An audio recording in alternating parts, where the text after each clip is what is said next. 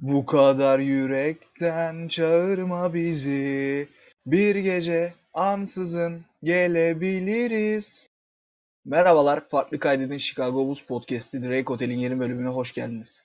Ben Nail, bugün her zamanki gibi Berkay ile birlikte Chicago'lu, Chicago ile alakalı alakasız birçok şeyi konuşacağız. Ne haber Berkaycığım, nasılsın? İyiyim abi, sen nasılsın? İyiyim ben de işte. Hani ne olsun, bildiğin gibi her şey. İki aylık bu süreçte hiçbir değişiklik yok diyebilirim. Ee, kayıt tuşuna basmadan önce sanki hiç konuşmamışız gibi yaptığımız bölümü geride bıraktığımıza göre. Evet Berkay, Squid Game. İzledin mi sen Squid Game'i? Güzel. Dünya çok güzel. Ben de izlemedim bu arada. Bu bölüm bunu konuşuruz dedim ama neyse, bu konuyu çok kolay ve hızlı bir şekilde kapattığımıza göre o zaman film ekimine girelim. Ee, film ekimi filmlerinden nelere heyecanlısın sen? Daha evet. doğrusu film ekimi e, başladı ve bitti. Hani biz onun üzerine çekiyoruz ve bazı filmleri izleyemedik. Galiba sen bir tane film izledin. Hı hı. İşte o yüzden hala film ekimi filmlerine heyecanlıyız biz. İzleyemediğimiz için. Senin izlediğin film hangisiydi? Memoria'yı izledim abi. Nasıl buldun Memoria'yı? Memoria konusunda ben hala fikirlerimi toparlayabilmiş değilim ama E, Memoria hmm. şeklinde işleyen senaryoları sevmiyorum. Ama onun dışında filmle ilgili bir sorunum yok. Senaryonun işleyiş şekliyle sorun var. Seninle konuştuğumuzda bir şey demiştin sen. E, oyunculuk ve teknik detaylar çok iyi olmasına rağmen senaryoyu ve kurgunun işleyiş biçiminden hoşlanmadığım için çok fazla yükselemedim filme demiştin bana. Hani özellikle de sonunu pek beğenmemişsin sen sanırım. Hı hı. Ondan dolayı bazı sıkıntıların olduğunu dile getirmiştin. Hani o tarzda bir şeyi sevmeyenler, kurguyu sevmeyen insanlara tavsiye etmiyorum ben senden yola çıkarak bu filmi. Yani daha fazla yani şey ekleyemem. Belki yani finalin, e, finalinden etkilenseydim çok daha yüksek konuşurdum ben film hakkında. Tüm o topuk e, kurgusuna rağmen.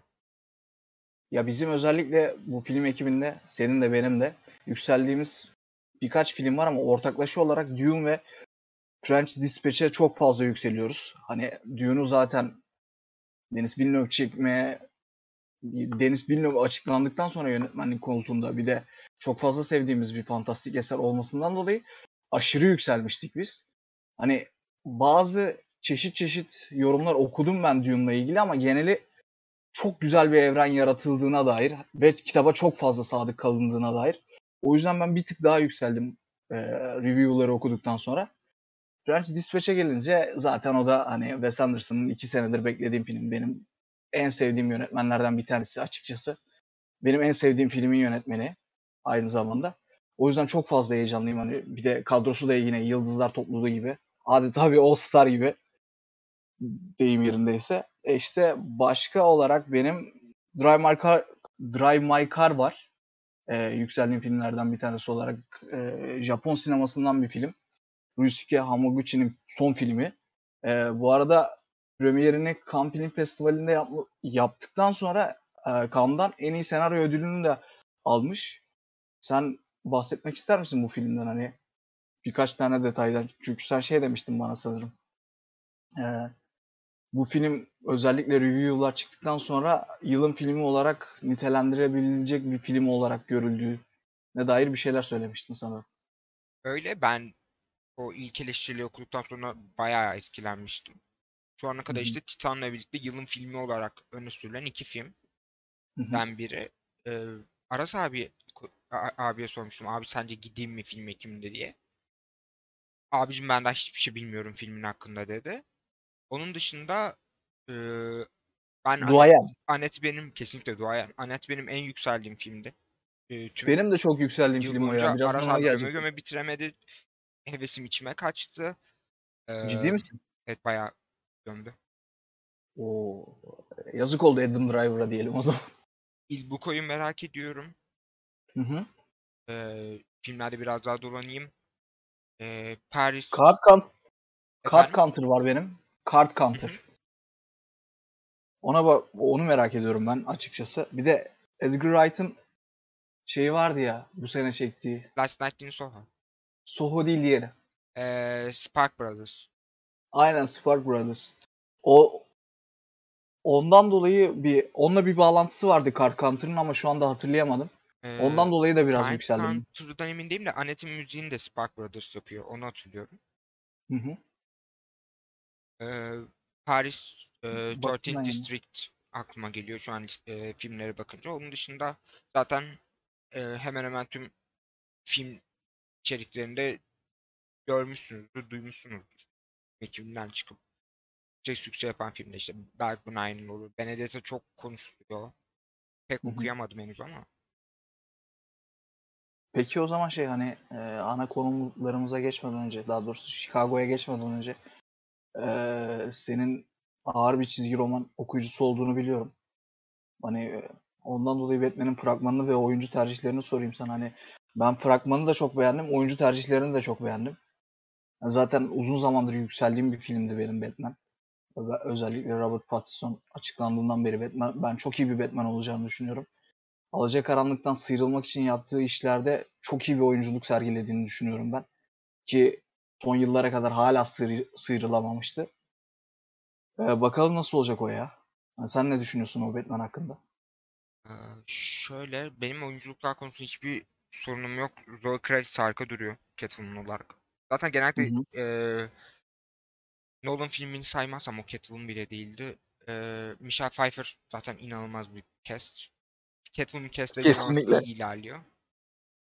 E, ama gerçi, benim e, Hollywood'un Batman'e bakış açısıyla ilgili sorunlarım var. Ona gelmeden önce şeye katılır mısın ya? Christian Bale bence çok kötü bir Batman tercihiydi.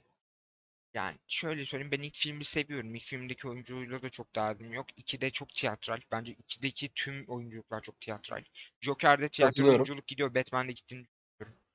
Ee, üç zaten. Ya eserden esere değişti. Christopher Nolan filminde gitmiyor daha doğrusu. Tamamen tiyatral bir Batman filmi izler miyim? Evet. Tim Burton Batman'i. Açık, açık örnek. üçte ee, zaten Marion, Marion Cotillard'ın inanılmaz ölüm sahnesiyle özdeşleştiği şey, için. Talia Al Ghul'u oynuyordu değil mi o ilk filmde? So, film. Son filmde. Son, son filmde. Film, böyle bir ölüş sahnesi var ya onun. Böyle dünyayı kurtaran adamdaki Cüneyt Arkın gibi. Gerçi pardon başka filmde ölüyordu da öyle ayakta ölen Cüneyt Arkın gibi tak diye ölüyor ya böyle. Çok komik o ya. ya. Nolan da şey dememiş. Yani bir tek daha alalım, bir kere daha çekelim, olmadı bu dememiş. Valla hadi tamam. Çekelim Poetik gidelim sinema. demiş. Poetik sinema. İsteği açık ölüm. Çok belli ama Nolan'ın o filmi çekmek istemediği ya. Ben Nolan'ı çok sevmeyen bir insan olarak hani belli yani o filmi çekmek istemediği adam. Yani ben evet. benden Nolan'ı övmemi kimse beklemiyordu. O yüzden geçiyorum. Sen şu anda sana şey at, atıyorum ya. Sarılan maymunlar gifi atıyorum. Ben de hiç sevmem Nolan'ı çünkü. Yani Nolan başımıza öyle bir felaket bıraktı ki iki bin yirmi bir yılında hala aynı mantıkta Batman filmleri üretilmeye devam ediyor, ediliyor. Y- yeter ya, yeter. Year One olacak galiba yine. Ha. Sen ben çok Frank seversin. Ben Frank Miller olsam gerçekten ulan yeter sömüre sömüre diye açıklama yaparım. Ya ben sana şey diyordum yani, o onu nasıl yapabiliriz bilmiyorum ama Long Halloween falan tarzında. Bir de Long Halloween'in devam serisi vardı ya, neydi o? Um, şey Victory. Ne Victory'di o? Dark, Dark. Dark Victory. Yok yok, Dark değil. Ee, Dark değil miydi ya? Team, Sale. Dark Victory olması lazım ya.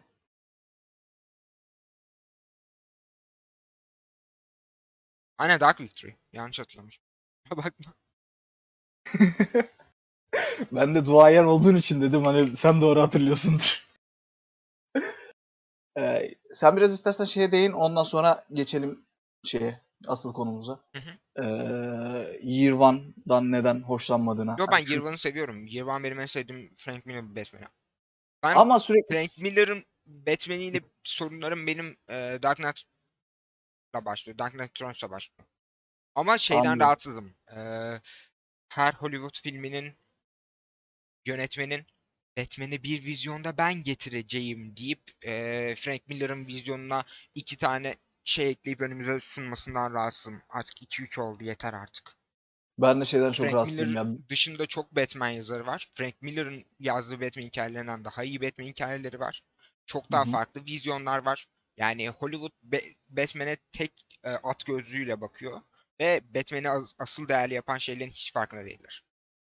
O kesin ya. O çok kesin hani Batman'e. Ya ben Superman konusunda da onu düşünüyorum özellikle. Ee, neydi bu abinin adı ya? E, Superman o... konusunda elimizde tarihin en iyi çizgi roman uyarlamalarından biri hala duruyor. Kingdom Come falan mı diyeceksin? Kingdom Come'un uyarlaması mı var? Yok. Şey çizgi romana gitti benim aklım ya. Pardon. Superman The Movie diyorum ya. Ee, evet çok güzel bir film bu arada o. Şeyi diyecektim ben sana ya. Ee, neydi bu Man of Steel'i çeken abinin? Zack Snyder. Zack Snyder'ın mesela ben Superman'i hiç anlamadığını düşünüyorum ama. Zack Snyder zaten Christopher Nolan kankası. Ya bir de çok beklememek lazım o tayfada. Bir de çok hani şey çakması gibi duruyor ya. Christopher Nolan'ın kötü bir çakması, kötü bir taklidi gibi duruyor ama.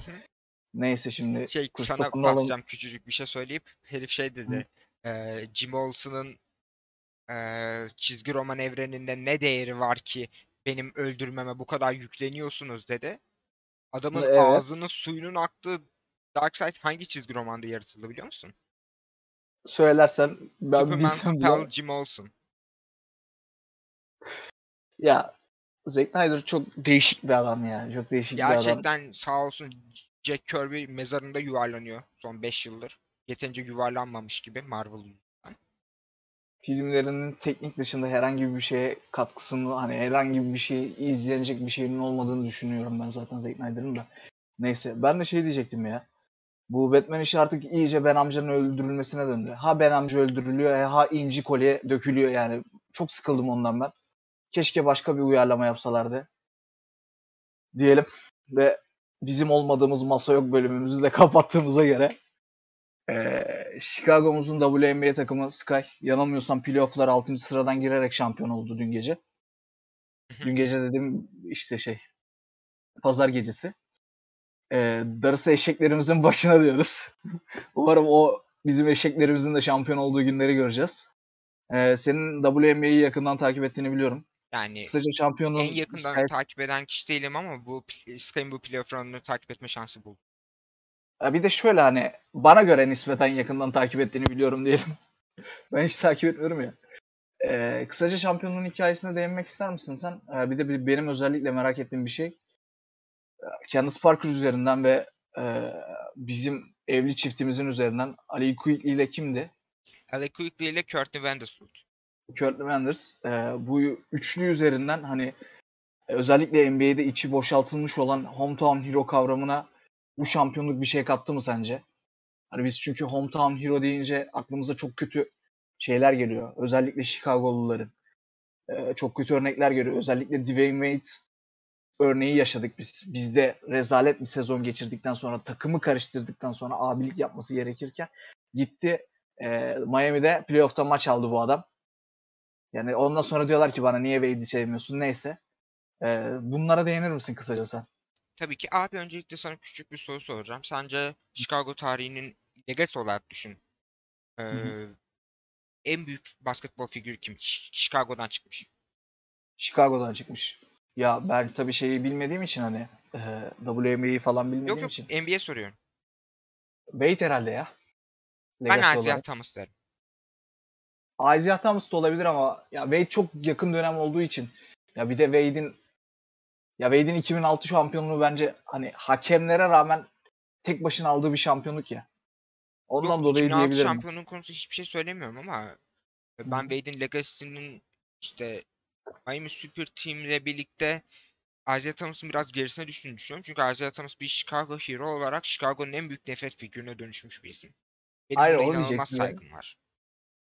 Ya, senin de Wade'i sevmediğini düşünüyorum da ben. Evet. Ee, şu anda Şu anda bir Chicago Bulls podcast'i yapan bir ikili olarak biz Chicago'dan çıkmış en büyük iki basketbol figüründen nefret ediyor oluşumuz. Bizde de bu var. Ya yapacak bir şey yok ama onlar da nefretlik figürler. Özellikle Isaiah Thomas yani hani Wade neyse de özellikle ben basketbol çok şey... seviyorum bu arada. Yani çok underrated'tır bence basketbol. Ya ben daha çok basketbol saha içindeki karakterinden hoşlanmadığım için Wade'in. Yok yok ya karakterin tabii ki nefret ediyor. Bulunduğumuz konum itibariyle nefret etmemiz çok normal zaten. Ona bir şey diyeyim. Aynen öyle. Bir de Isaiah Thomas resmen kötü bir insan ya.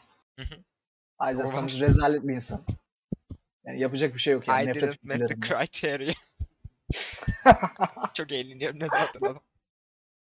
Last Dance'in mimlerinden bir tanesi ya. Hayatımızda kaldı. Bence net en iyi mimi şeyler Razman'ın Razman'ınkinden sonra.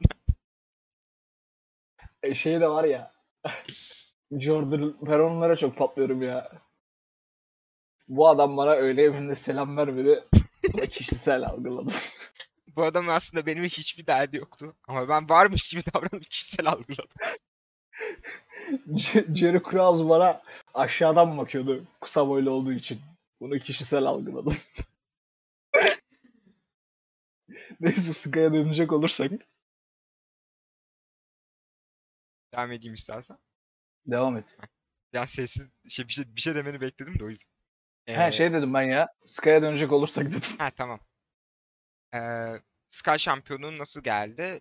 Ee, Courtney Vandersloot ve Ali Quigley işte bu takımın mihenk taşları ve e, Quigley on iki, Vandersloot on yıldır e, Chicago'da oynuyorlar. Kariyerlerine burada başlamış olmaları lazım. Vandersloot'un aşağı yukarı bizim draft pick'imiz olduğuna eminim de Quigley belki ikinci, üçüncü sezonunda takaslanmış olabilir. Ee, İkisinin yıllarca taşıdığı ve genellikle playoff seviyesinde sorun yaşayan bir takımdı ee, Sky. Onlara e, Kelly Cooper gibi e, genç, dinamik ve patlayıcı bir oyuncu eklendi. E, bu üç üzerine fena olmayan bir yapı kuruldu. E, Jim ve e, Wade benim beğen şey bence iyi bir koç. Final serisinde de ondan önceki e, serilerde de ben doğru hamleler yaptığını düşünüyorum. E, takımın off-ball katları vesaire gerçekten çok etkileyici ve Avrupa basketbolunu gerçekten de e, yakın bir basketbol oynanıyor bu N B A. O yüzden Avrupa basketbolunu seven izleyicilere ben hitap ettiğini düşünüyorum aslında. N B A bazı Hı-hı. insana hitap etmiyor. Malum oynanan pace e, çok fazla transition'a dayalı olması nedeniyle. Bunun N B A bence daha dengeli bir basketbol oynuyor. Hı-hı. Atletizm dezavantajından da dolayı kadın basketbolcuların. E, Bununla birlikte işte geçen yaz e, takımı iyi bir playoff takımından büyük beklentileri olan bir takıma dönüştüren hamle Candice Parker'ın e, Los Angeles e, Sparks'tan e, ayrılıp Chicago Sky'a imza atmasıydı. E, Candice Parker bir Chicago Chicago'lu basketbolcu ve yani kariyeri başarılarla dolu. İki bir şey iki M V P'li var, bir yüzüğü vardı Sky'da. Defensive Player of the Year sadece birkaç yıl önce oldu. Bu kadına bu yıl Voshuk dendi yıl boyunca. Çok kötü savunma yapan oyuncu. Bilmem iki üç yıl önce Defensive Player of the Year'dı aslında. Ee, yani takımın her oyuncusunun kendisine ait e, kanıtlayacak bir underdog hikayesi vardı. Candice Parker da bunun başında geliyor. iki yıl önce E, Sparks'ın playoff maçında bench'te bıraktı koç onu ve yani takımın yüzü, bu N B A'nin en büyük yüzlerinden birinin bir playoff maçında bench'te bırakılması çok travmatize bir olay bence Candice Parker için. Ee, koç yanılmıyorsam Derek Fisher'dı değil mi? Heh, Derek Fisher koç. Hı hı. Bu arada şeye baktım ben. Ee, sen kısaca böleyim seni. Kusura bakma. Rahat ol. Ee, Ali Quigley eee iki bin sekizde girmiş ve şey seçimi olarak girmiş. Seattle Storm seçimi olarak girmiş ve Phoenix'e takaslanmış. Ondan sonra iki bin on üçte Chicago Sky'a gelmiş ama altı yılda beş takım dolaşmış. Maç başına beş nokta altı dakika alan bir oyuncuyken Sky'a gelmiş. Sky'da da ilk senesinde dokuz maç başına dokuz nokta dört dakika süre almış. Ondan sonra yirmi dört nokta sekiz dakikaya çıkabilmiş. Ve ilk üç sezon, ilk dört sezonundan sonra ee, ilk beş oyuncusu haline gelmiş. Yani o da Sky Sky oyuncusu yani. Hani sadece Sky efsanesinin yanında Sky ile kendini bulan bir oyuncuymuş yani. Bu istatistiklerden benim anladığım kadarıyla. Eee Courtney Vandersloot olimpiyat bir şey almış mıydı? Ee, bilmiyorum. Takılma, katılmış mıydı? Sanırım Courtney Vandersloot'ta da e, snub olma muhabbeti vardı, emin değilim. Olabilir bak. Ben, ben çünkü hiç takip etmediğim için bilemeyeceğim. Şimdi yanıltmayayım seni de.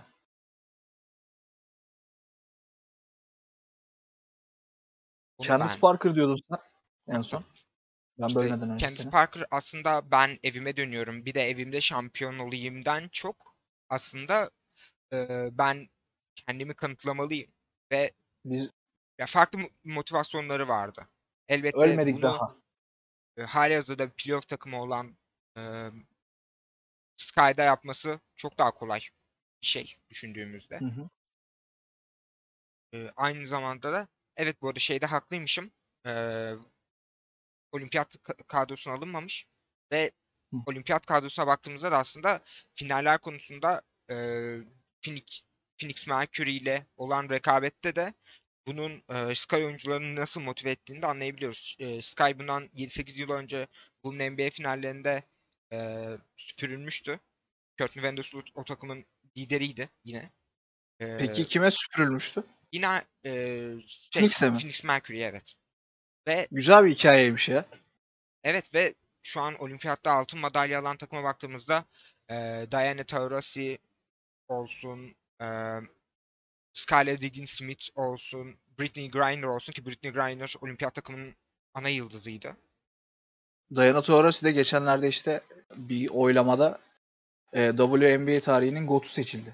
Evet ve e, şey e, bu seri sonunda da bizim kapımızı kırdı. Sinirden. Ayıp ediyorsun da, Diana Hanım yani. yani... Gerçi da, Diana Hanım bu topraklarda oynamış bir basketbolcu olduğu için pek de şey yapmak istemiyorum. Kendisini severim. Dünya gözüyle izleme şansına sahip olmuştuk Diana Taurasi. Ona değinmişken şeyi de değinelim. Zaten biliyorlardı dinleyicilerimiz. E, Candice Parker Fenerbahçe'de oynadı. E, Courtney Vandersloot e, Çayır'da yanlış hatırlamıyorsam oynadı. Hı hı. Ya bunlarla birlikte tam anlamıyla bir underdog hikayesi. Courtney Vandersloot'a biraz odaklanmak gerekiyor. Kendi, Courtney Vandersloot benim izlediğim en iyi playmaker'lardan biri. Hem erkek hem kadın basketbol için konuşuyor. Ee, günümüzde e, N B A basketbolunun değişmesiyle ve top daha top paylaşımının öne çıkmasıyla, transition etkisiyle e, pure playmaker sayısı azalıyor ve e, kolej basketbolda bu oyunculara eskisi kadar yönelmiyor. Ancak Courtney Vandersloot gerçekten inanılmaz bir pasör ve yani izlemesi inanılmaz zevkli bir oyuncu. Esport'ta hala maçlar var. Açıp sadece Courtney Vandersloot'un pasları için izlenir. Ee, onunla birlikte de çok lafı uzatmadan son olarak bir şey demek istiyorum. Hı hı. Ee, öncelikle küçücük bir anekdot vereyim. Ee, en çok değindiğimiz iki oyuncu olan Ali Quigley ile Courtney Vandersloot evliler. Yani, Allah bir yastıkla kocasın. Hem İki tane yüzükleri oldu bu yıl. Hem evlendiler hem de bu N B A'de yüzük aldılar. Ee, Double yüzük. Aynen. Olimpiyat altına olmadı. Davet edilmedi Courtney Vandersloot. Anlamadım nedenle. Ben kesinlikle Vandersloot'un davet edilmesi gerektiğini düşünüyorum. Birbirlerine şey diyorlar değil mi? Ee, e, Sky yüzüğü mü daha önemli? Alyansımız mı daha önemli? Tabii ki de alyansımız daha önemli. Sen benim için şampiyonluktan bile önemlisin. Evet. Bunu şey yapacağım. E, quote olarak Twitter'a atacağım. Podcast yayınlandıktan sonra. Ufak bir şakayla devam ediyoruz. E, son olarak şeyi söyleyeyim. Emre Vatansever. E, eski Galatasaray yardımcı antrenörü. Galatasaray basketbol takımının son on senedir, son yedi ya da on senedir emin değilim. Amerika'da görev alan bir antrenör. İşte Seattle Storm'daydı. Ondan sonra Chicago Sky'a geçti. üç yıl Chicago Sky'la. Emre Vatansever, N B A ve Women N B A'ye baktığımızda şampiyon olan ilk Türk koç oldu. Ben özellikle Erdem Can'ın Utah Jazz'e gitmesi başarısının bu kadar göz önünde olduğu bir yazda Emre Vatansever'in aşağı yukarı kimse tarafından kutlanmamış olmasını biraz saygısızlık olarak görüyorum. Bunu bir Galatasaray Fenerbahçe şey olarak görmeyin. Ben o anlamda da söylemiyorum. Erdem Zaten Can'ın seni biliyorlar hani. Çok haklı buluyorum. Erdem Can'ın övgüleri. Görüyoruz. İkisi de farklı konular ya. Yani. Ya ikisi çok de farklı çok farklı konular. Karşılaştırmak birisi, gerektiğini düşünmüyorum. Aynen birisi N B A'ye gidiyor. Çok özel bir başarı. Hani Türk bir koç N B A'de görev alacak. Çok özel bir başarı. Çok popüler olması gereken bir başarı. Çok dillendirilmesi gereken bir başarı. Ama bir, ta- bir insan da e, W N B A'de şampiyon olan takımın bir parçası. Coaching staff'ta çok önemli bir yere sahip olan bir insan. Bu bu kadar hiç popüler olmadığı zaman insan yani insan garipsiyor. Neden böyle bir şey olmuyor diye. Çünkü Erdem Can'ın popüler, başarısı ne kadar popüler hale geldiyse ya bu Emre Vatansever'in de başarısının o kadar popüler hale gelmesi gerekiyor. Adam şampiyon olmuş yani. Hani sadece görev almamış. Ya A, ba- Women N B A'nin kadın bas- popüler aynen, olmadığının kadın basket- farkındayım. İnsanların Women N B A'yi izlemediğinin de farkındayım. İzleyin demiyorum. Aynen öyle. Tamamıyla kişisel tacıdır. Ama e, Candice Parker'ın Hometown Hero hikayelerini herkesin like'larken de gördük yani. Bu maçları. Şeyi izledim. De gördük mesela. E, Candice Parker, Kevin Garnett'in programında Galatasaray-Fenerbahçe derbisini anlattığı da o kadar çok. Her sene zaten şey oluyor. Her sene bir viral oluyor o video. O videolar hani bu kadar viral oluyorken Emre Vatansever'in W N B A gibi kadın basketbolunun en büyük liginde bas- şampiyon olmasına herhangi bir şekilde haber değeri taşımaması ikimize de çok garip geliyor açıkçası. Öyle abi. Benim söyleyeceklerim aşağı yukarı bu kadar. Sen zaten çok iyi özetledin. Ee, bu arada sen de çok şampiyonluk hikayesini çok güzel anlattın bence. Hometown Hero kavramına da bence çok güzel değindin. Bu, bu podcast'te de bu var. Seed'den şampiyon olan takım oldu Chicago Sky. Söyleyelim. Chicago'muzun Sky'larını tebrik edelim diyelim. Bu podcast'te de bu var bu arada. Birbirimizi öveceğiz. Yani bunu yapmama ihtimalimiz yok bizim.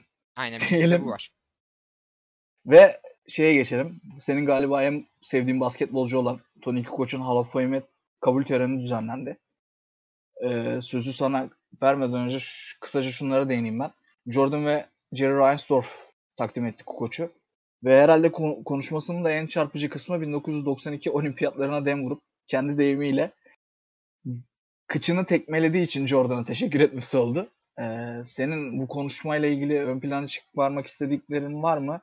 Bu arada Kukoc'la söyle, Kukoc'u çok seviyorsun ve Kukoc'la söylemek istediğin çok şey olduğunu biliyorum. Hani seni bıraksam ben bir gün boyunca konuşursun Kukoc'la ilgili. O yüzden hani şey dedim, kısa tutmak için bu bölümü ön yok, plana yok, çıkarmak istediğim bir şey var mı diye. Ee, o Kick It My Butt konusundaki aksan çok tatlıydı. Avrupalı aksanlarına bayılıyorum bu konuda. Ee, Yugo aksanı. Gerçekten tam bir Yugo aksanı vardı orada. Özellikle Balkan boyu ya. Kukoç da tam bir Balkan boyu değil mi hani? Öyle öyle. Şey, gençliği olsun, yaşlılığında da böyle hani e, alkolik bir Balkan abi. Alkolik bir mümin tipi var adamda ya. Ya adam gençken bile şarap manyağıydı zaten. e, bu arada şeyi söyleyelim hani e, sekiz dakikalık bir konuşma. Çok derli toplu bir konuşma. Ve muhakkak hani ilgilenenlerin dinlenmesi gereken bir konuşma. Çünkü sekiz dakika boyunca bir de tatlı Balkan aksanıyla anlatıyor. Ve çok derli toplu konuşuyor. Şimdi biz Jordan'ın yirmi dakikalık konuşmasını da biliyoruz. Adam çıkıyor sahneye diyor ki şunu şöyle yendim, şuna şöyle çaktım, şunu şöyle bitirdim. Geri yani, sen ne arıyorsun burada? Çık buradan. Aslında olsa da onu alkışlıyor. Ulan ne yendin ben bize? Isaiah Thomas var burada. Sen ne arıyorsun burada? Jerry, Jerry Krause var burada. Siz gidin buradan hadi ben konuşma yapacağım. Siz ne arıyorsunuz burada geri zekalılar falan diyor. Beni de Bulls nerede? Özledim çocuğu falan diyor ya arada. Arada ağlıyor sonra. Kral ya. Ya Jordan'ın bulunduğu ortamda aurayı değiştirmesine inanılmaz saygı duyuyorum bu arada. Ee, Adam konu...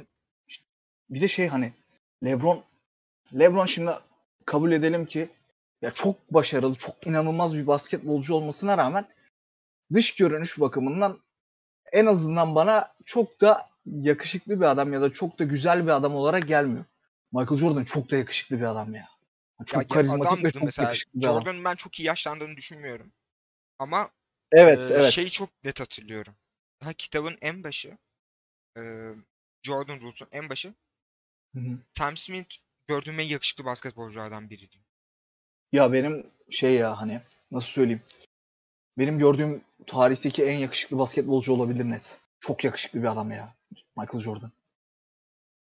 Şey. Ya bu mesela bu konuya girmeyelim. Yani şey diyecektim ya hani erkeklerde Dwayne Wade'i yakışıklı bulma olayı var mesela. Kadınlar o kadar bulmuyor da erkekler Dwayne Wade'i bayağı yakışıklı olarak tanımlıyorlar.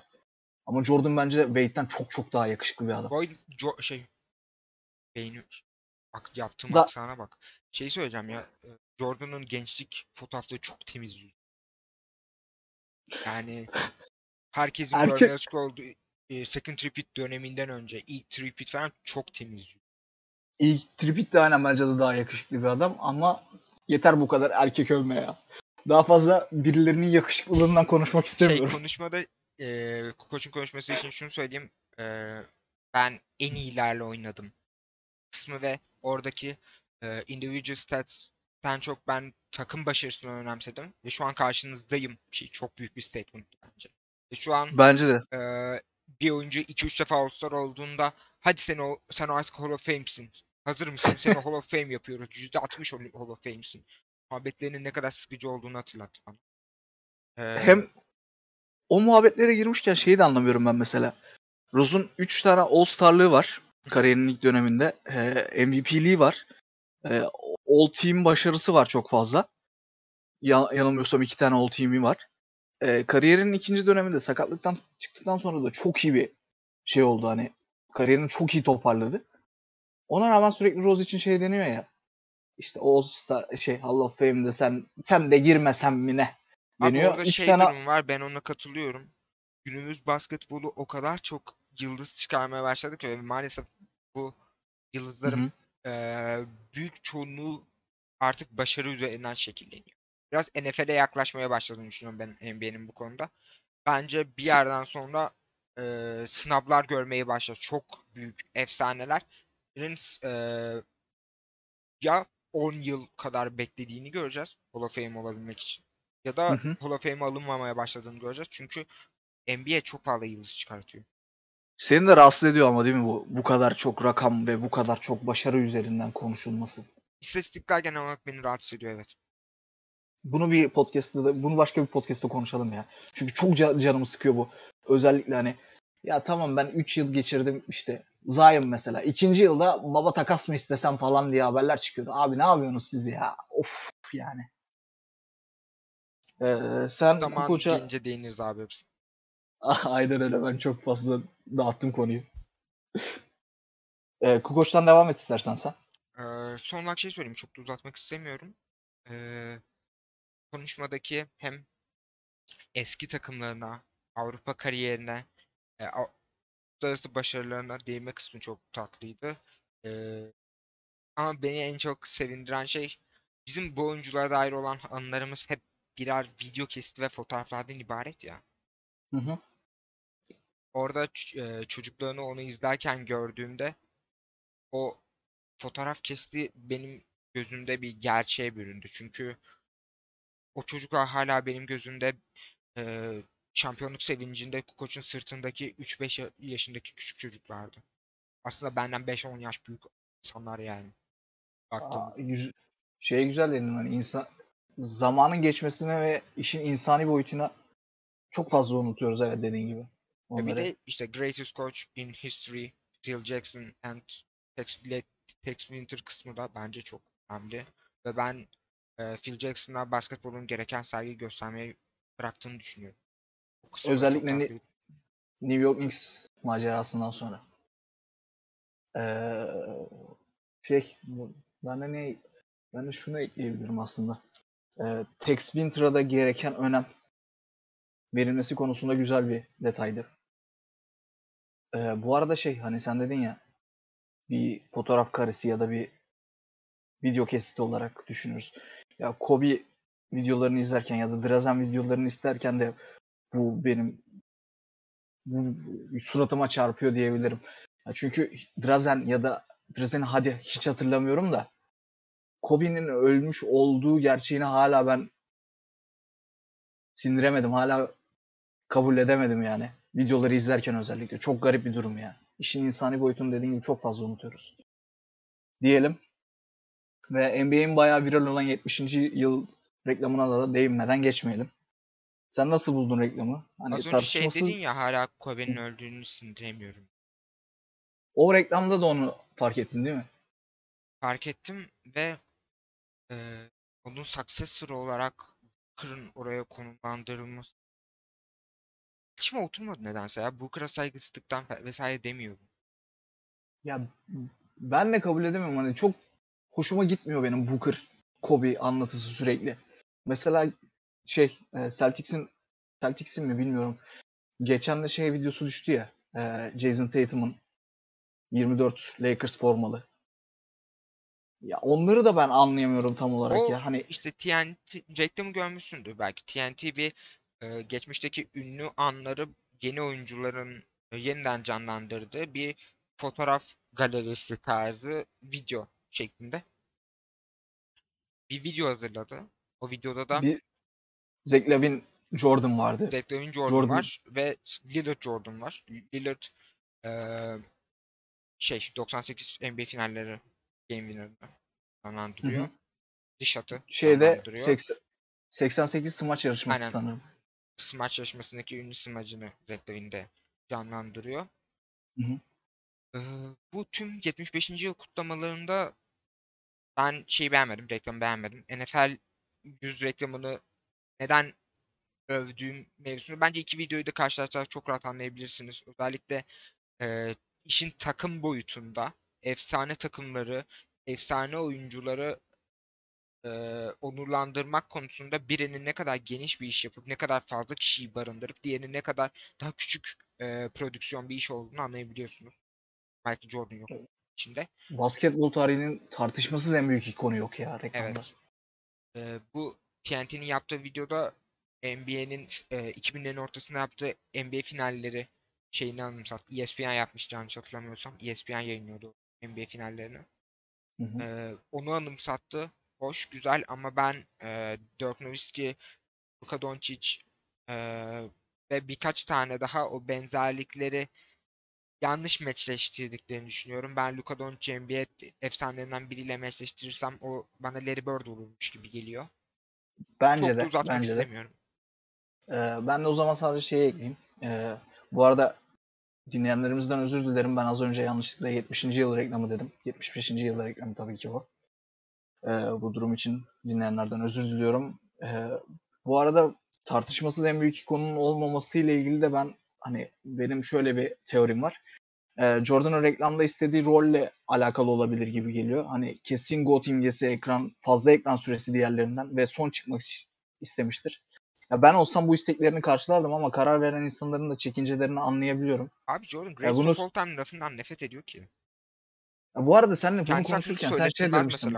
Kendisi hiç I am the greatest of all time dememiştir. Kamera önünde. Ya ama büyük bir ihtimal hani egosunu da bildiğim için keçi falan ister gibi geliyor ama sen de şey demiştin bu konuyla ilgili bana. Ya Brady'de, Brady reklamında da hiç neredeyse görünmüyor N F L reklamında. Ama beş tane yüzüğü birisinin o zaman altı vardı. Baker Mayfield'ın eline bırakıyor. Aa. Ben futbol oynayacağım. Tut yüzüklerimi deyip gidiyor adam. Yani böyle bir şey yapılabilir miydi? Yapılsaydı Jordan kabul eder miydi? Bilemiyorum onları. Ee, son olarak da şey söyleyeyim. Çakma Michael Jordan'ı bayağı sevmiyorum ben. O kadar çok sevmiyorum ki keşke reklamda e, Stanfield'la oynasaydı. Bu ben oyuncu olarak çok severim Michael B. Jordan'ı ama e, fragmanda göründüğü an e, Space Jam'den viral olan o video şu. Ben film izlemedim. Senin de izlemediğini biliyorum. Ama izlenecek işte, film mi? Değil. Ya da film film diyebilir miyiz? Çok kötü eleştirileri. Eleştirileri iyi olsa ben izlerdim ya. LeBron nefretimden falan değil yani. Ben eleştirileri korkunç olduğu için izlemiyorum. Ya ee, film dört nokta beş ile başladı I M D B'de ya. I M D B'de bir de bak. Rotten Tomatoes'ta falan şey atıyorlardı. Domates atıyorlardı ekrana. Öyle bir film yani. Şeyi söyleyeyim. İşte o filmde herkes görmüştür zaten. İşte eee Tune Squad'ın anlaşılan eee ümitsiz olduğu bir anda bir anda Sirius çalmaya başlıyor.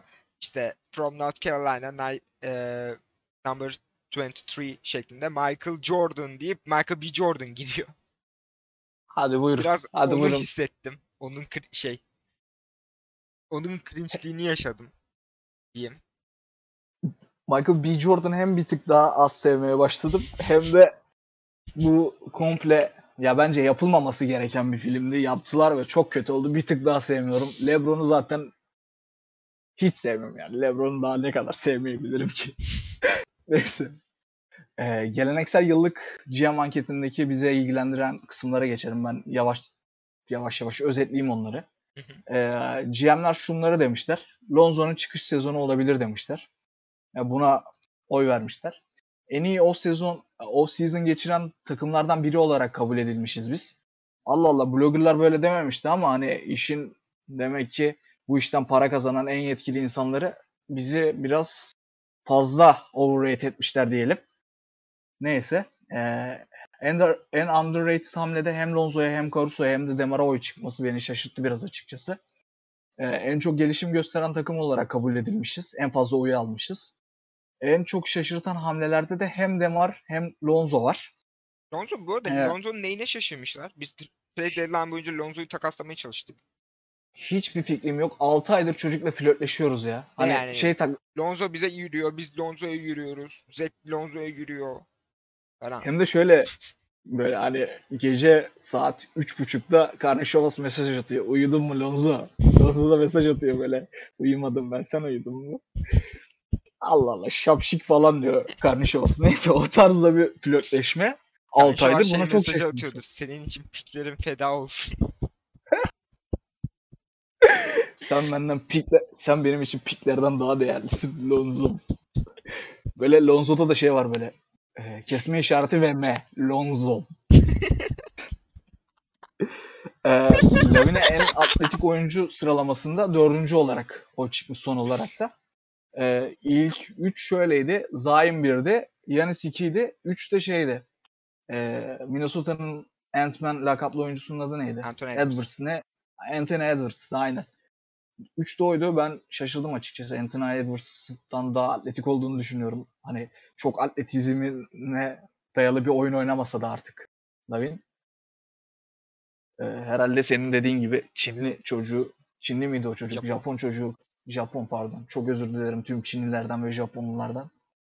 Ee, Japon çocuğu posterlediği için herhalde üçüncü sırada o çıkmış. Neyse. O çıkmamasına şaşırdığım bölümler.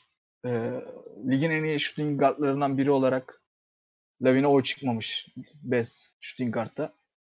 E, draft stili olarak... E, shooting guard LeBron James oy almış ama. Gördüğüm kadarıyla. Ya LeBron cidden her yer, yerde oy almış ya. Best P G, Best S G, Best S F, Best Power Forward. Her yerde LeBron var. Abi, bir de her yerde Doncic var. Best basarım da shooting guard'la basmayın ya. Best Center LeBron James. Çok tehlikeli bir adam. Bu da beş oynadığında çok garip bir basketbol oynanıyor. Lakers'ta ben beğeniyorum. Çok nadir şey yaptılar ama. G M'lerden birisi şey diyor. Ortaya geçtiğimi durduramıyorsun LeBron'u. Neyse. E, draft stili olarak I O çıkmamasına şaşırdım ben. Ben çok şaşırmadım ya. I O Stone'u yeterince mahvetti drafttan önce.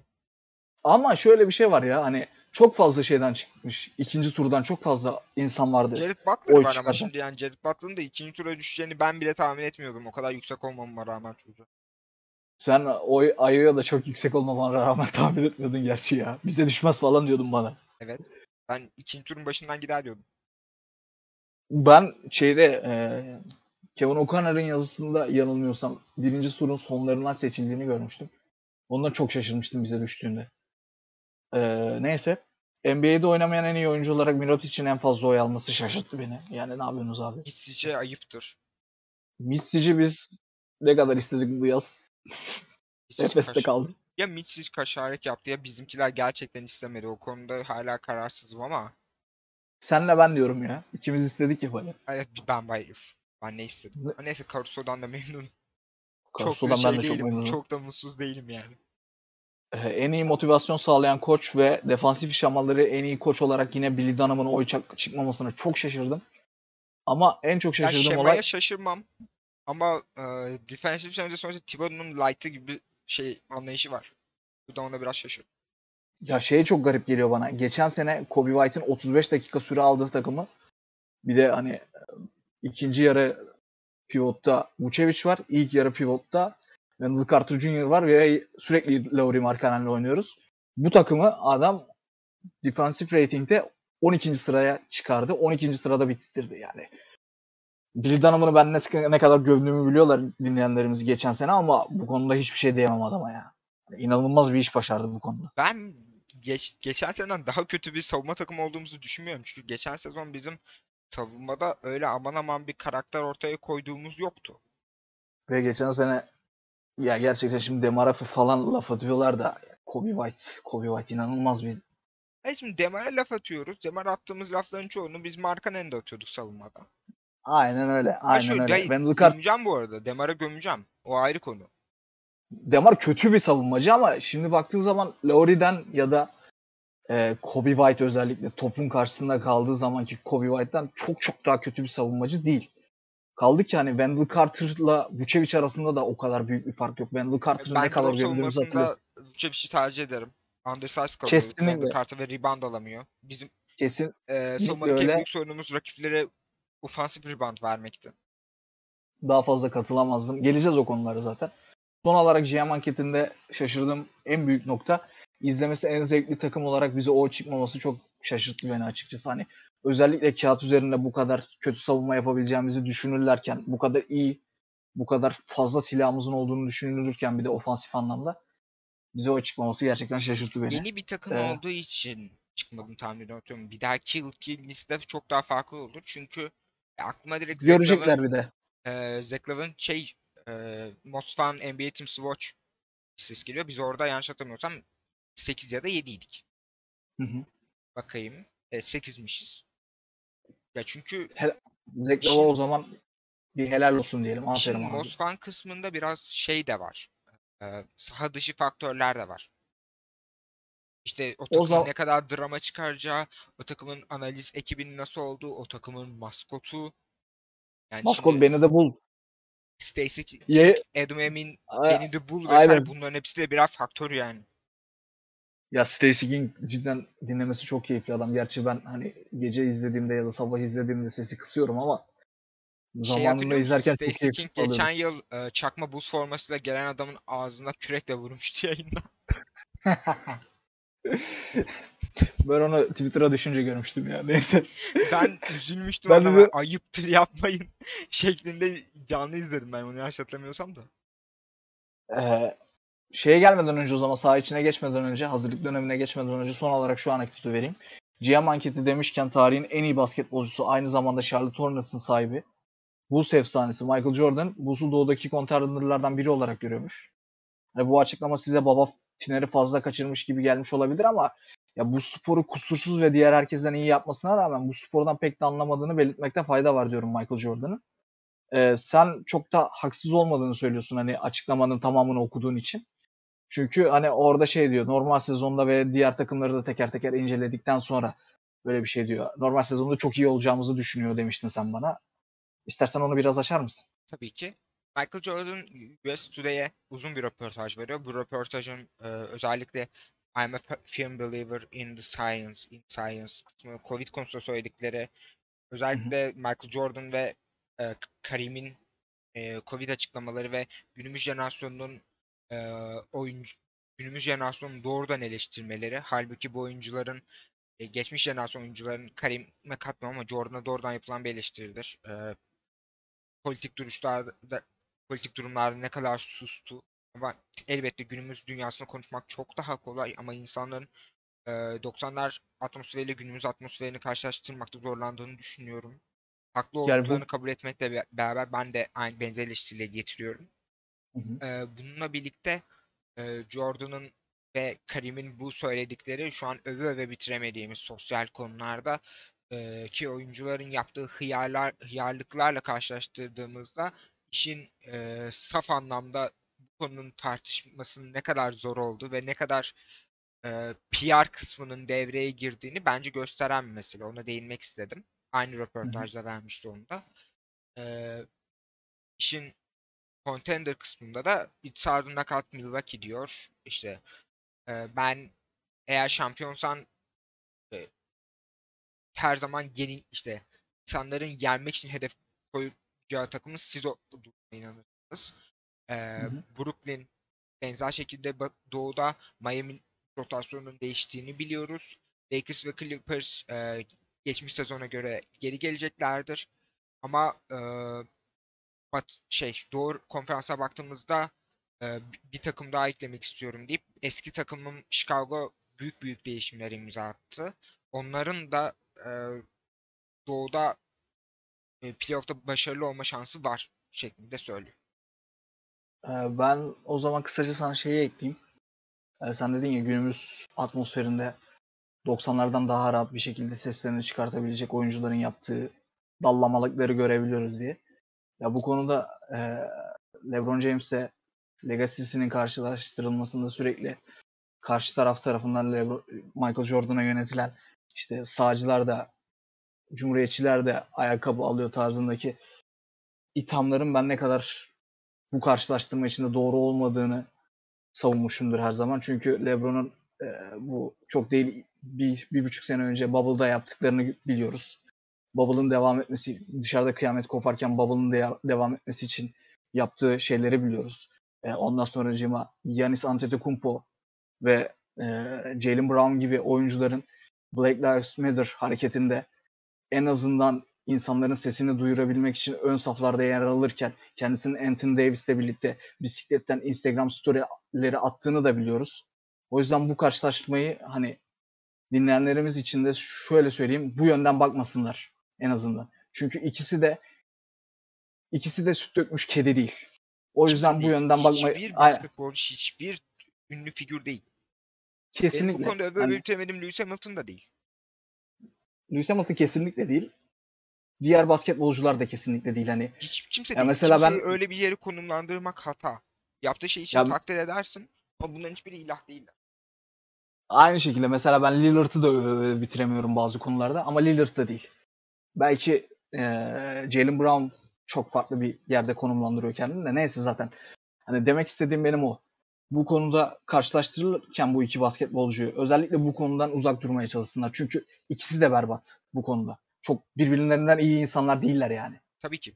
Berbat berbat biraz kötü bir tabir oldu ama, ama neyse. Ama sağcılar da ayakkabı alıyor. Soyunma odasında yapılan muhabbetken LeBron James sözlerini doğrudan birer basın açıklaması şeklinde yapıyor. Aynen öyle. Yani aynen Hong öyle. Kong mevzusuna falan hiç değmiyorum. Hong Kong mevzusundan sonra LeBron James'e bir tef kalmadı. Aynen öyle. Ee, o zaman istersen saha içine geçelim. Son kısım olarak. Ee, sonunda sonunda yani şampiyon olacağız. Öyle gözüküyor dediğimiz hazırlık maçları değerlendirmesine geliyoruz. Nispeten kolay rakiplerle oynadığımız hazırlık maçlarını dört sıfırlık bir sonuçla süpürdük. Hem de Patrick Williams gibi hem bizim hem de neredeyse herkesin bu takımın en önemli parçası olarak gördüğü bir oyuncunun yokluğunda. Ee, istersen ben bu dört sıfırlık bölümlerdeki bazı göze çarpan istatistikleri vereyim. Tabii. Ofansif ratingde üçüncüyüz, defansif ratingde birinciyiz, net ratingde ikinciyiz, asist top kaybı oranında üçüncüyüz, reboundlarda beşinciyiz, top kaybında ikinci, daha doğrusu şey en az top kaybeden takım olarak ligin ikinci takımıyız, true shooting'de ligin on birinci takımıyız, pace'de ligin sekizinci takımıyız. Hani senin de benim de bunlarla ilgili yorumun büyük, büyük bir ihtimal rakiplerle alakalı bir durum olduğu yönündedir. Ee, katılıyorsundur umarım bana. Katılıyorum çünkü oynadığımız rakipleri bakınca iki Cleveland maçı oynandı. Bir e, New Orleans, New Orleans Zion's maçı oynandı. Zion's, e, Rams'siz. Ha, ee, onlar oynasaydı ben onların savunmasını pek değişeceğini düşünmüyorum. Ayrı bir mesele. Bir Detroit maçı oynadık değil mi? Yok, Detroit maçı oynamadık. Memphis maçı oynadık. Memphis maçı oynadık, doğru. Hı-hı. Ben diyorum ki bu hazırlık maçları değerlendirmesini birkaç soru üzerinden yapalım. İşte olur. Ben sana birkaç birkaç tane sorum var. Özellikle hazırlık maçlarını ben pek takip edemediğim için. Ee, Patrick Williams'ın yokluğunda Javonte Graham'ın performansını nasıl buldun? Özellikle pek derin olmadığı üzerine konuşulan Bruce bench'inden gelerek bu performansını sürdürürse elimizi çok rahatlatır. Ee, Billy Donovan'ın sence Javonte Graham yeni Gluga'yı olabilir mi? Billy Donovan'ın işte her zaman e, hücum yoğunluğu fazla olan takımlara Gluga'yı yerleştirerek savunmayı toparladığı ve savunmayı bir karakter getirdiğini biliyoruz. İşte son büyük örneği Ted, Thaddeus Young'tı. Hı hı. Ondan önce e, Dort'un kariyer çıkışı Bill Allen'ın elinde gerçekleşmişti. Hı hı. E, bu sene bu sene son rotasyona baktığımızda ve işte yapılan katlardan önce Stan Johnson ve birkaç oyuncu Troy Baxter Junior gibi e, takımdan kesildi fakat e, kamp kadrosuna baktığımızda bu Glugay olabilecek pek çok aday vardı ve benim Green aslında çok aklıma gelmeyen adaylardan birisiydi. Hı hı. Fakat işte Green bir point guard yediği olarak N B A'de kendisine şu ana kadar rol bulmuşken Green'i e, vasat vasat vasat altı yaptığı bir işten doğrudan e, özellikle sınırlı yetenekteki oyuncuların hasıl e, ve ligde kalma çabalarını iyi değerlendirdiğim için Bill Dunham'ın orada glue guy olarak forvet pozisyonunda oynattı. E, ve işte ben daha farklı bir hamle bekliyorum. Atıyorum ben belki Caruso'yu ilk beşe atabilir diyordum ama bunun e, ben çok geriye çekeceğini düşünüyordum. Hı hı. E, Green hazırlık maçlarına bakarsak evet o glue guy'ımız olabilirmiş gibi görünüyor. Fakat Patrick Williams döndü ve fena da dönmedi Memphis maçında. O yüzden hı hı. ana glue guy rolü biraz daha Patrick Williams'a kayacaktır gibi geliyor bana. Fakat e, bench'te e, Javonte Green ve e, Alize Johnson'ın bu e, kısa rollerde e, hazırlık maçlarında ışıldaması ve ikisinin de normal sezon kontratı kapmış olması. İşte Matt Thomas da aynı şekilde pure shooter olarak kendisine bir kontrat kaptı. E, bence hazırlık maçı açısından e, rotasyonun son bir iki oyuncusunu e, öğrenmemiz açısından değerliydi izlediğimiz. Hı hı.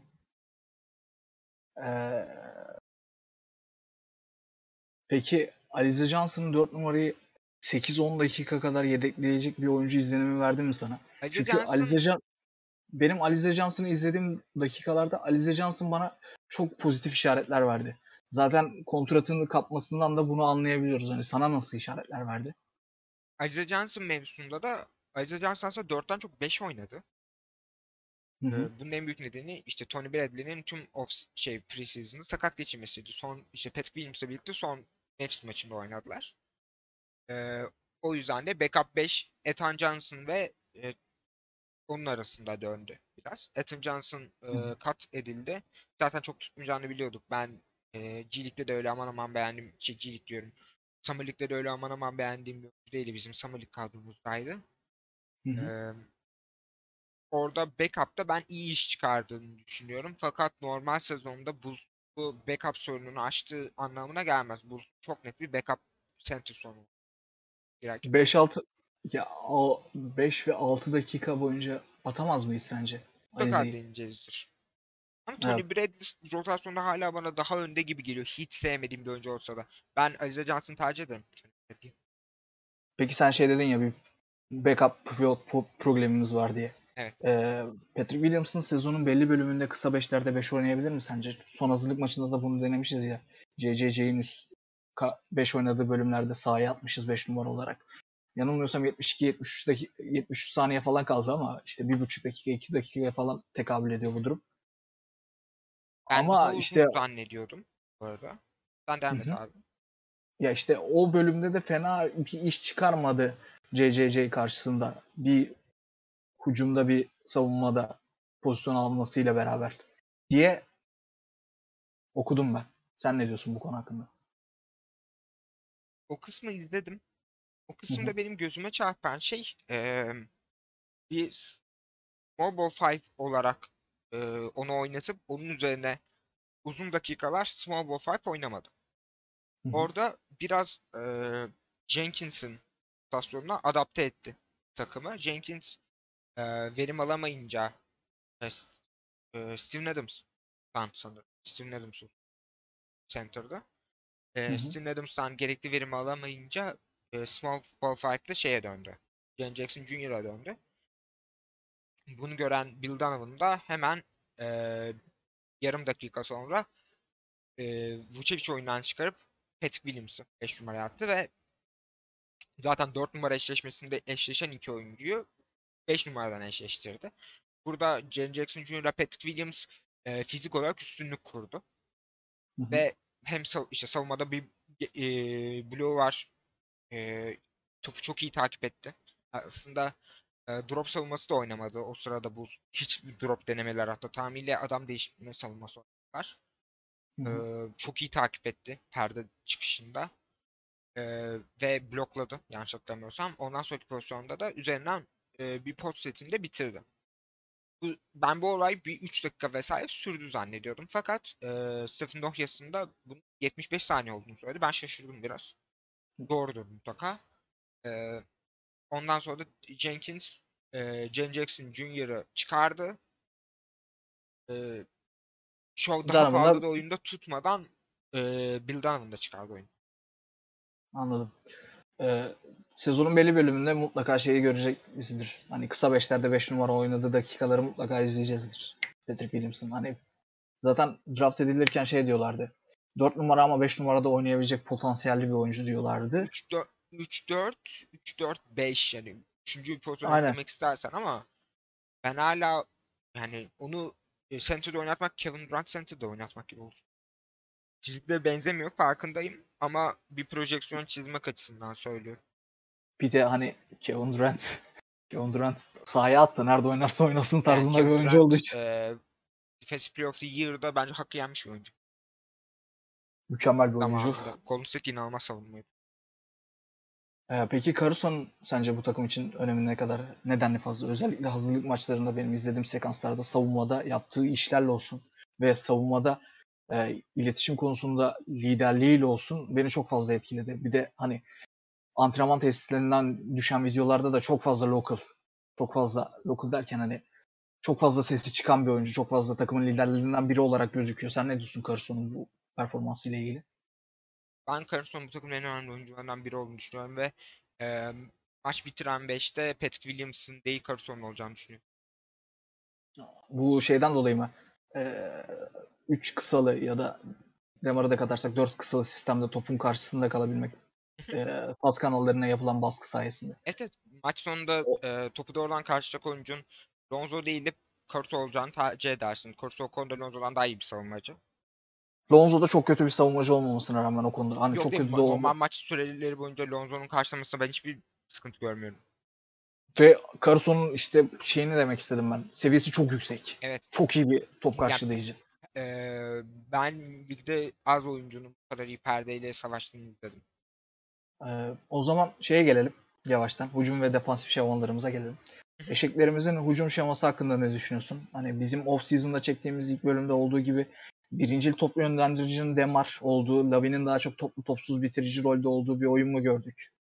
Ki bana kalırsa bayağı eşitlikçi bir hücum şeması çizilmiş.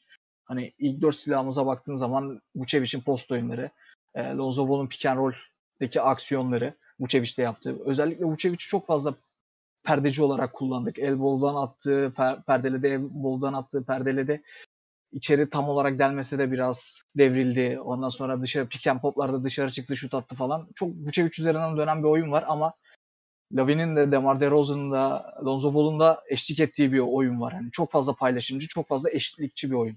Sen ne diyorsun bu konu hakkında? Ben takımın birinci top yönlendiricisinin hala Zack olduğunu düşünüyorum. Maç sonunda Zack olacaktır bence. Ya bu DeRozan'ın topu almayacağı anlamına gelmez. Zack üç top alıyorsa DeRozan iki top, bir top alacaktır. Hı hı. Ya clutch anlarda zaten şey hani Demar'ın kariyerindeki C V'sine baktığımız zaman Zek'in kariyerinde C V'sine baktığımız zaman herkes Zek'in elinde olmasını ister topun. Demar dahil bence. Tabii ki Demar da benzer bir açıklama yaptı. Ha, açıklamaları çok önemsememek lazım gibi düşünüyorum. Çünkü Lonzo Ball'da ben klasik point guard oynayacağım. Beni bu yüzden aldılar falan diyordu. Herif off ball'da yarı sahaya geldiği an topu Zek'le DeRozan'a ya da Vucevic'e teslim edip gidiyor yani. Şey e, şutunu bekliyor. K- k- Şöyle bir diyalog geçmiş değil mi? Karnişovas'la. Hatta Bill Donovan'la. Hocam ben şey oynayacaktım. Klasik point guard oynayacaktım. Oynuyorsun işte oğlum. Manyak mısın? Bak yarı sahaya kadar sen taşıdım topu. Yetmez mi? Deli misin ya? Sen klasik point guardsın oğlum yani. Devam et oyununa. Aa teşekkür Bak, ederim hocam. Bunu hiç anlamadım.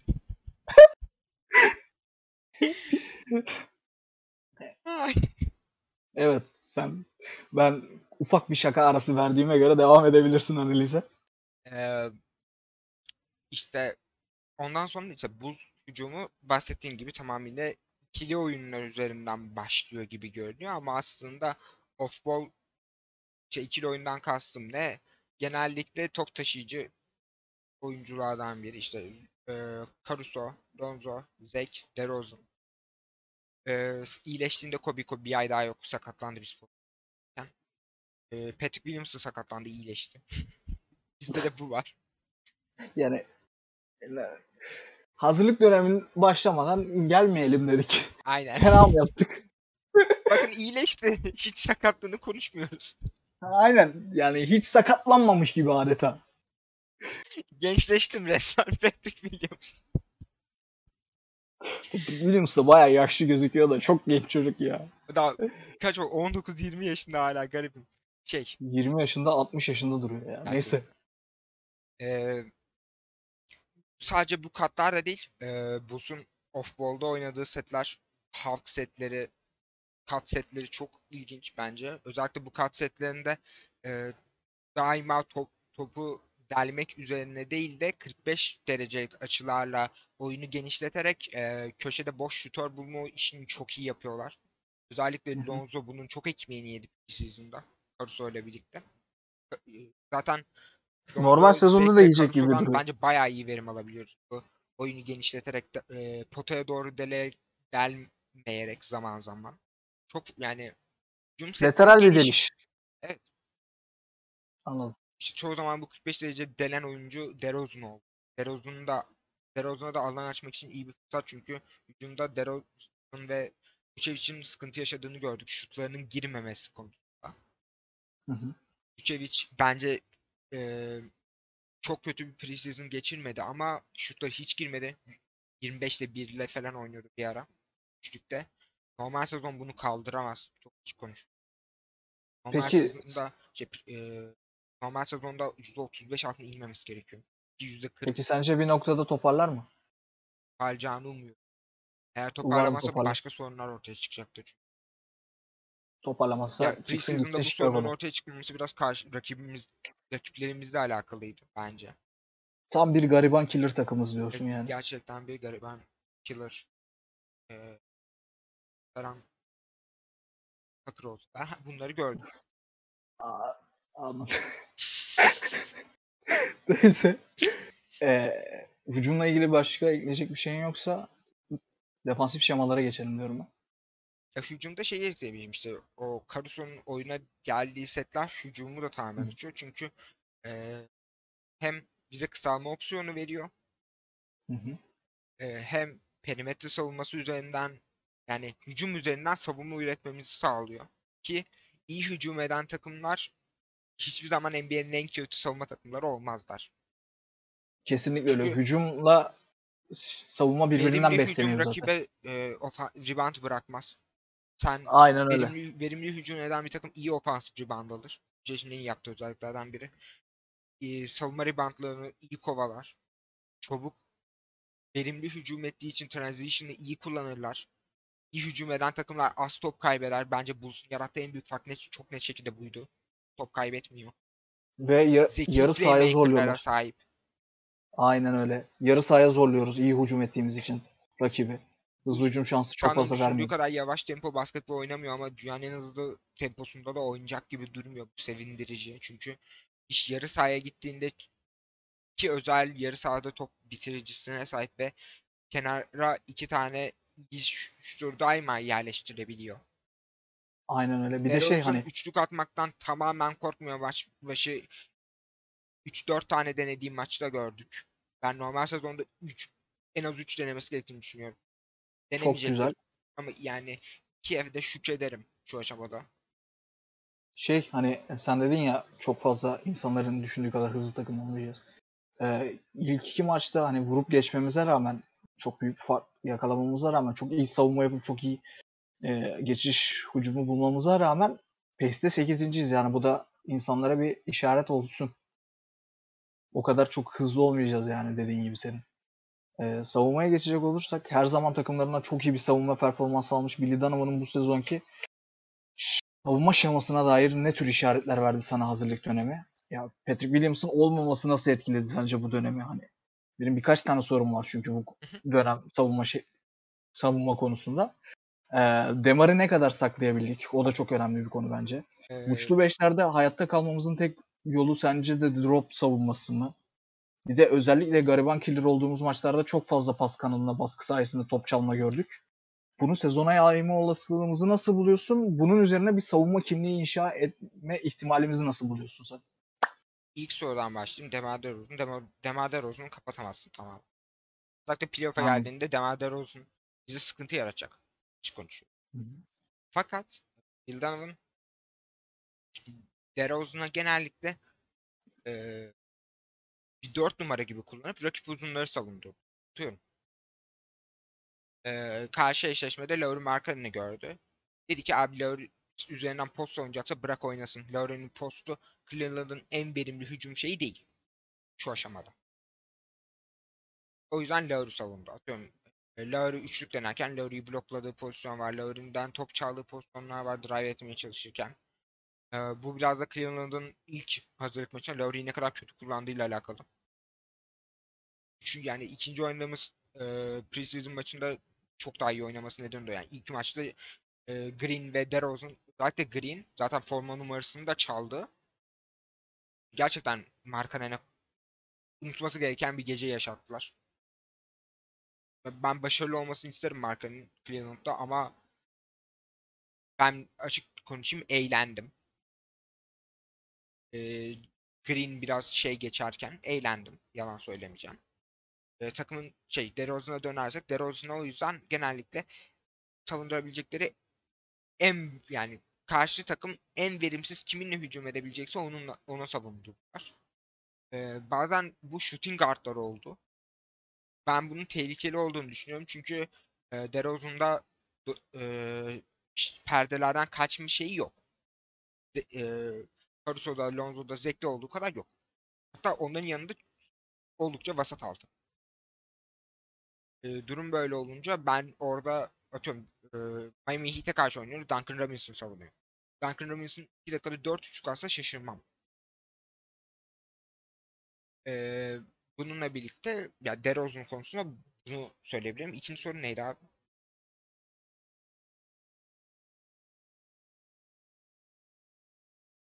Ee, ikinci sorun yanlış hatırlamıyorsam e, Vucevic ile ilgili. Vucevic'in etkili olabilmesinin tek koşulu drop savunması olduğunu söylemiştim yanlış hatırlamıyorsam. Ee, ona devam edeyim. Bill Donovan özellikle ikinci maçta e, Vucevic'e biraz daha farklı bir rol vererek onu tamamıyla drop'la sınırlandırmadı. Özellikle drop savunmasında bir adım daha dışarı çıkarak e,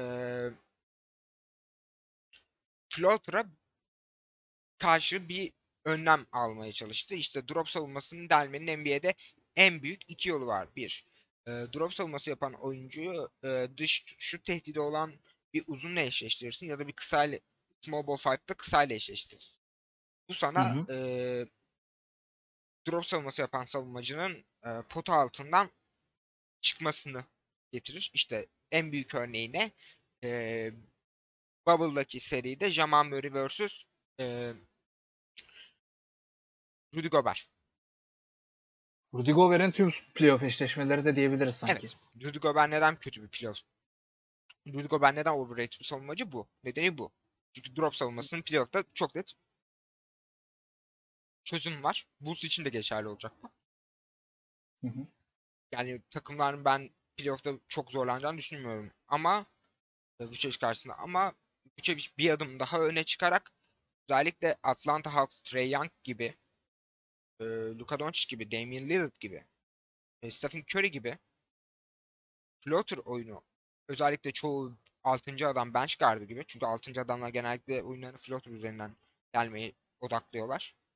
Hı hı. Ee, onların floater tehdidine bir şey getiriyor. Bir cevap getiriyor belirli bir ölçüde. Burada umarım diyelim öne çıktığında yardım savunmasında Lonzo Ball'un post savunduğunu gördük. Çok iyi çıkardı. Hı hı. Orada Biz özellikle de... yardım savunmasında ikinci oyuncu çok çabuk geliyor bu savunmasında. Bu normal sezonda bence drop savunmasına alınan basit önlemlerdi. Çünkü çok fazla takım özellikle sezonun ilk yarısında Bulls'a çalışmayacaktır. Kesinlikle. Yani biz bu yani normal sezonun hiçbir takıma çalışmadıkları. Durum böyle olunca işte Vucevic var ne yaparız? Drop savunması. Nasıl deleriz? Floater oyununa odaklanır. Bu olacak yani. Geçen yılki Atlanta Hawks maçlarımızı hatırlayabilirsiniz. Trey Young nasıl Wendell Carter'ın içinden geçti. elli elli atıp duruyordu ya. Evet, sinir bozucu adam. Kristan'ı özlediğim günlerde oldu. Kristan bu arada serbest bırakılmış. Evet. Ben şaşırdım. Gerçekten ee, şaşırdım. Ee, eklemek istedim. Başka bir şey var mı?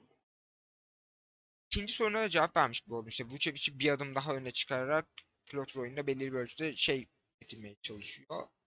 Birçok kişinin cevabı verdiğim gibi abi. Üçüncü sorun neydi? Ee, gariban killer olduğumuz maçlarda pas kanallarına baskı sayesinde top çalma oranlarında çok yüksek rakamlar gördük. İşte bunu sezona yayma olasılığımızı nasıl buluyorsun? Savunma kimliği inşa edebilir miyiz sence? Abi zaten maç bitiren beşlerde Caruso, Lonzo ve Peki yan yana bulunduğundan dolayı zaten savunma kimliğini bunun üzerine inşa edecek. Geçen sezon Bulls'un savunmada insanlar hep e, post savunmasında kırıldığını zannediyorlardı. Fakat aslında e, guardların e, perdelerle savaşamaması, guardlardan kastım e, Kobe White ve biraz da Satoranski. Satoranski'nin ben iyi bir iş çıkardığını düşünüyorum sezon içerisinde. Fakat hı hı. sezonun çok uzun bölümü ilk beşte hala Kobe White oynuyordu. Ve zekli dakikalar ayırmamıştı. Ee, sen top karşılanan kısma Caruso'yu e, Zek ve Lonzo'yu yardım savunmacısı olarak oraya yerleştirdiğinde işte e, Patrick Williams'ı da ekliyorum bunun içine. Hı hı. Hem, hem ilk beşe baktığımızda Lonzo, Zek ve Patrick Williams hem de bench'ten e, özellikle maç sonunda oynayacak olan Caruso'yu da işin içine kattığımızda Bulls zaten bu, bu şekilde kendisine bir savunma karakteri çizecek. Savunmada karakteri olan bir takım bu. Bu biraz insanların geçen yıl Knicks'in neden kötü bir savunma takımı olacağını tahmin etmesi.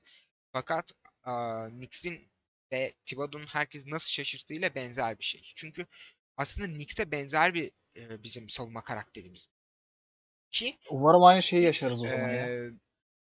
Oyunculara teker teker baktığımızda bence e, Bulls kadar iyi bir perimetre savunmacısına sahip değil. Savunmacı kadrosuna sahip değil. X bunu doğru rotasyonlarla kuruyor pek çok zaman. Ve pota altına çok net bir blok tehdidi koyarak yapıyor. Bulsun evet çok net bir blok tehdidi olmayabilir. Keşke Daniel Gafford hala rotasyonda olsaydı. Keşke hiç takaslanmamış olsaydı. Bence Kyle Anderson'ın en büyük hatası geldiğinden beri. E, fakat perimetrede doğrudan yam yam gibi savunma yapan yam yam savunmacılara sahip olduğumuz için yani gerçekten kısalar özellikle. Evet kısalarımız aç köpek gibi steal kovalıyorlar. İnanılmaz fantezi istatistikleri yapacaklar steal'da. Kaçırmayın abi. Caruso'yu kimsenin draft etmediğini görüyorum. Benim üç tane fantezi takımda Caruso var. Hepsi bana kaldı. Tamam. iki yüz ellilerden Caruso çekiyorum. Umarım senin dediğin gibi Knicks'e benzer bir savunma kimliği oturtabiliriz ve umarım hani playoff'a kalırsak da Knicks'le eşleşiriz. Hem N B A'in Atlanta eşleşmeyiz umarım çünkü Trey Young benim sinirlerim bozuyor. Trey Young şeyi kırıyormuş böyle. Michael Jordan'ın rekorunu kırıyormuş. altmış dört sayı atıyormuş. Neyse. ellisi floturdan. Hepsi aynen. Ee, hem N B A'in buna ihtiyacı var. Adem Gümüş hocamız lütfen bu podcast'i dinlediğini biliyorum ben senin. Lütfen bunu bu şeyi, bu tavsiyeyi değerlendirsen bir iş ayarlarsın. Knicks'le Bulls eşleşsin playoff'ta diyelim. E, son olarak ben şey söyleyeyim. Kampın ardından Stanley Johnson, Trey Baxter Junior, Ethan Thompson, Daniel Otur'u serbest bırakıldı. Matt Thomas ve benim performansını beğendiğimi az önce söyledim. Alize Johnson takımda kaldı. E, sorulara geçmeden önce bu çarşamba sezon başlıyor. İlk iki hafta oynanacak maçlar için tahmin yapalım istersen. Kısa bir hemen açıyorum ben maçı. Aynen aynen. Senin önünde açık mı? Benim sekmem hemen, kapanmış. Hemen açıyorum ben şu anda. Dur ben de açtım sanırım. Ee, Detroit. İçeride ee, Detroit maçı. Yok win. Olsa da win. Ben de neyse. Aynen ben de win olacağını düşünüyorum. New Orleans Pelicans. Zion yok. Zion üzerine inşa etmiş bir takım için Zion'ın bir ayda olmaması çok büyük bir problem. Ben win diyorum. Ben de win diyorum. Detroit yine. Win. Yine win diyorum ben. Ee, Toronto Raptors. Nerede oynanıyor? İçeride. Win. Ben de win olacağını düşünüyorum. Ee, New York Knicks Garden'da. Square Garden'da mı? Garden'da. Lose. Utah Jazz. Lose. Evet, lose. Ee, Boston Celtics. İçeride mi? İçeride. Win. Boston bize ters gelebilir. Lose diyorum. Boston bize ters gelebilir ama onlar onlar biraz Covid'le boğuşuyorlar. Umarım win olur da biz de seviniriz. Çok idman yani. Yapamadı. Artı uzun rotasyonda sakatlıkları var. Ee, o yüzden e, ben sen. Sezon başından Boston'ı koparabiliriz gibi geliyor. Çünkü yeni koç yeni bir e, oyun inşa etmeye çalışıyorlar. Ha ben Mevdoka'yı çok beğenirim, biliyorsun biz bizim koçumuz olması gerektiğini konuştuk bundan bir yıl önce. Hı hı. Bu kadar mı? İlk evet. haftada oynayacak, oynanacak. Ve içeride Sixers. Hadi o sonmuş. Ben ee, şey Sixers diyorum ya. Af, dur. Embiid. Embiid, Embiid elli beş sayı attı. Lose.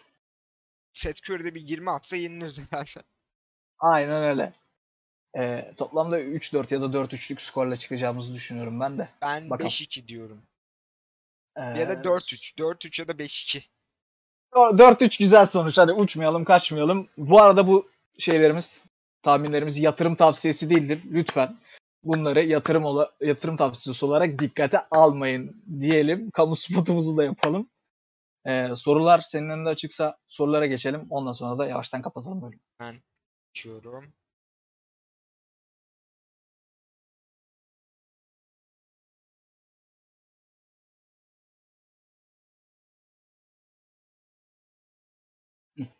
Hemen kısa kısa okuyorum.